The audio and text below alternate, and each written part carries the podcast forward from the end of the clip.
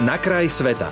Podcast o cestovaní, s ktorým ochutnáš atmosféru zahraničných miest.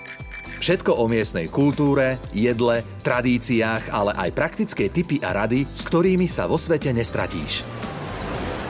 Teším sa, že môžem dnes v rubrike Na kraj sveta s rádiom Melody privítať Daniela Hrušku. Dobrý deň, prajem. Daniel, dnes sa budeme rozprávať o Filipínach. Ehm, prečo Filipíny? Čím sú vlastne zaujímavé, dajme tomu aj pre bežného Slováka? Mm, viete čo, Filipíny boli už dlho na našom zozname, len stále ako si stále nebol čas uh, dostať sa tam a hlavne tá príroda, pláže, to bolo nádherné, tak sme sa rozhodli, že ideme. A čím sú potom Filipíny zaujímavé pre takého skúsenejšieho cestovateľa vášho rangu? No, ja by som sa nenazval nazval skúsenejší cestovateľ, ale skôr taký výletník, takže pre mňa je to asi podobné ako pre každého iného. My sme takí bežní, obyčajní cestovatelia alebo výletníci, Takže každý si tam nájde to svoje.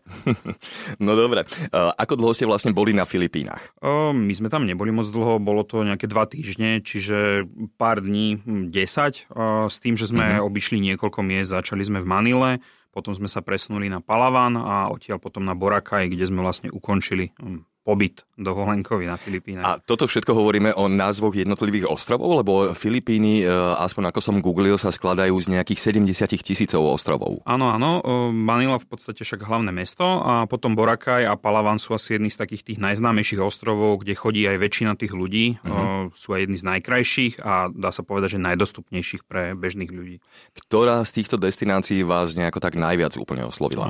Ak by som si mal vybrať, tak mne osobne sa veľmi páčil Boracay, hlavne z toho dôvodu, že je to aj taká celkom vhodná destinácia pre rodinky s deťmi, mm-hmm. nakoľko sú tam dlhé, široké pláže s krásnym jemným bielým pieskom. No. Ale zase pre niekoho, kto čaká alebo hľadá niečo také exotickejšie alebo nedostupnejšie, tak ten Palavan je zase taký, že dá sa tam sadnúť na lodičku, odvie sa na nejaký opustený ostrovček ešte po okolí, mm-hmm. takže to je také divokejšie a tropickejšie, môžeme mm-hmm. to mhm, tak nazvať. Mm-hmm. Aký bol taký ten uh, úvodný kultúrny šok, ktorý ste zažili na Filipínach? Uh, ono to bolo asi to, že tí Filipínci majú na všetko čas. Oni sú takí, nepovedal by som, že leniví, ale takí, že mám kedy. Proste, Aha. že sadnú si, počkajú, prídete aj do podniku, nám sa stalo niekoľkokrát, že sme došli do podniku a tam báby čašničky s kuchármi a podobne akurát tancovali alebo točili nejaké TikToky a bolo im úplne jedno, že niekto proste došiel do podniku. Takže oni si najskôr dotancovali a potom prišli za ľuďmi, že čo vlastne chcú. A Filipínci tak vo všeobecnosti, ako by ste ich charakterizovali? Ako je mi jasné, že nedá sa nejako generalizovať, proste sú ľudia a ľudia, ale taký nejaký globálnejší pocit s Filipíncov. Mm, ja som z nich mal veľmi dobrý pocit, v podstate boli všetci milí, nápomocní, ale my sme boli hlavne v tých turistických destináciách, takže tam je to asi aj spojené s tým, že sú zvyknutí na tých turistov uh-huh. a preto sa k ním aj tak správajú, že snažia sa splniť im vlastne tie ich priania a nie sú takí, že nechce sa im, takže sú skôr takí prozákaznícky orientovaní, som povedal. Ale celkovo akože v pohode, my keď sme sa rozprávali či už na hoteli s personálom, alebo na výletoch, e,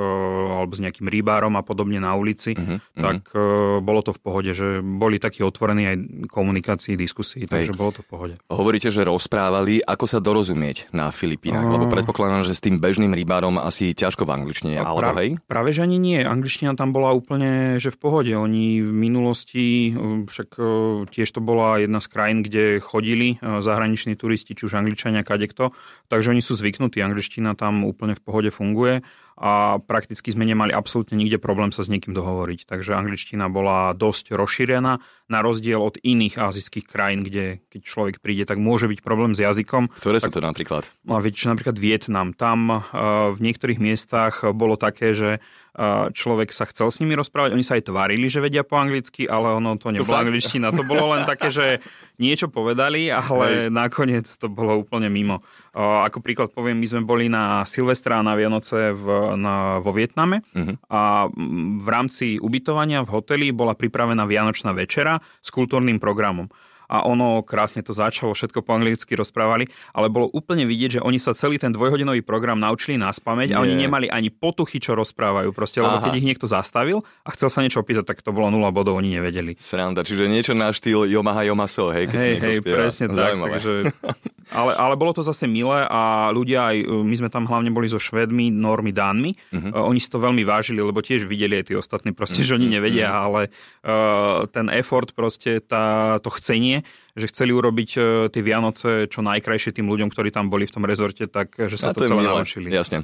Uh, poďme naspäť na Filipíny. Ako sa čo najlepšie prepravovať medzi jednotlivými ostrovmi a potom, keď už, dajme tomu, je človek na nejakom ostrove, aký spôsob dopravy zvoliť? Um, asi najlepšie, keďže tých ostrovov je tak strašne veľa, je presúvať sa letecky. V Ázii sú celkom dobre rozšírené nízkonákladové letecké spoločnosti, mm-hmm. plus aj rôzne lokálne, menšie letecké spoločnosti, ktoré sa prepravujú medzi tými jednotlivými ostrovmi a aj tie letenky bývajú dosť výhodné, keď ich človek kupuje mm, dostatočne vopred a niekedy aj keď ich kúpi na poslednú chvíľu. Ako príklad uvediem, my sme kupovali letenky možno 3 dní predtým, ako sme prišli na Filipíny, lebo reálne my keď sme išli na Filipíny, tak ja som ich kúpil asi týždeň predtým, ako sme reálne išli. Tak, Koľko sa ja inak také letenky?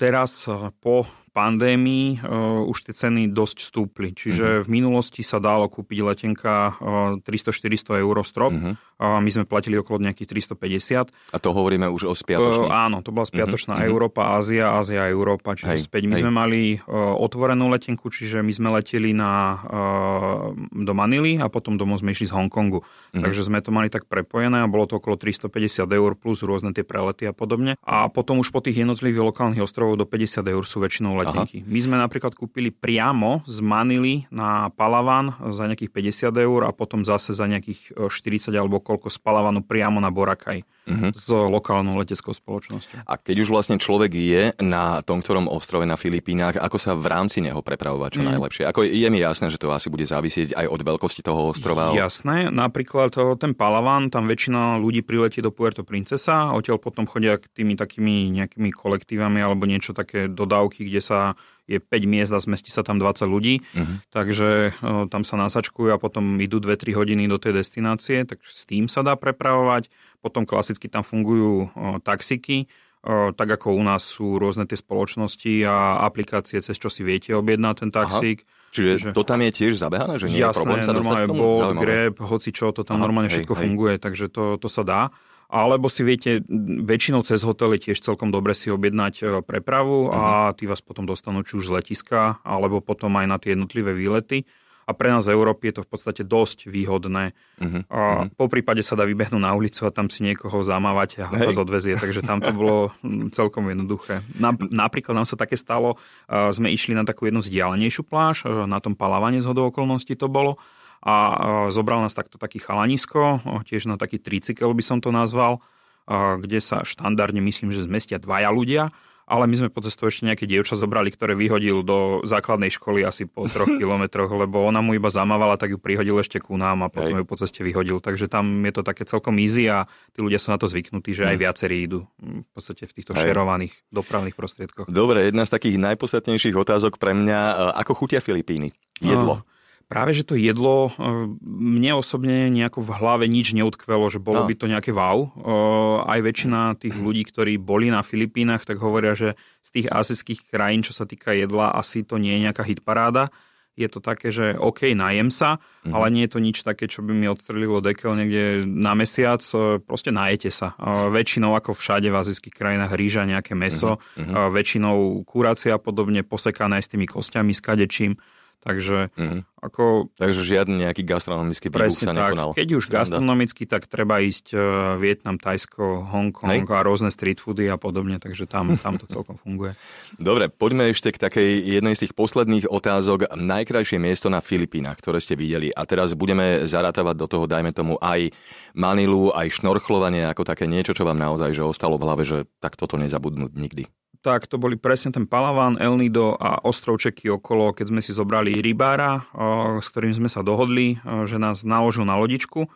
Povedali sme mu, nech nás odvezie na nejaký ostrov a nech po, o dve hodiny po nás príde. Takže doviezol nás na ostrovček, tam nás nechal dve hodiny úplne sami na ostrove, potom no. po dvoch hodinách prišiel, tak to bol naozaj krásny zážitok, lebo krivá palma, kokosy, Hej. biely piesok a nikto. A dve hodiny ostrov len pre nás, takže aha, to, to bolo aha. super. No dobre, tak trošku sme mohli v rámci dnešného seriálu Na kraj sveta s rádiom Melody pozávidieť Danielovi Hruškovi, s ktorým sme sa vybrali spolu na Filipíny. Ďakujem za návštevu. Pekný deň. Pekne.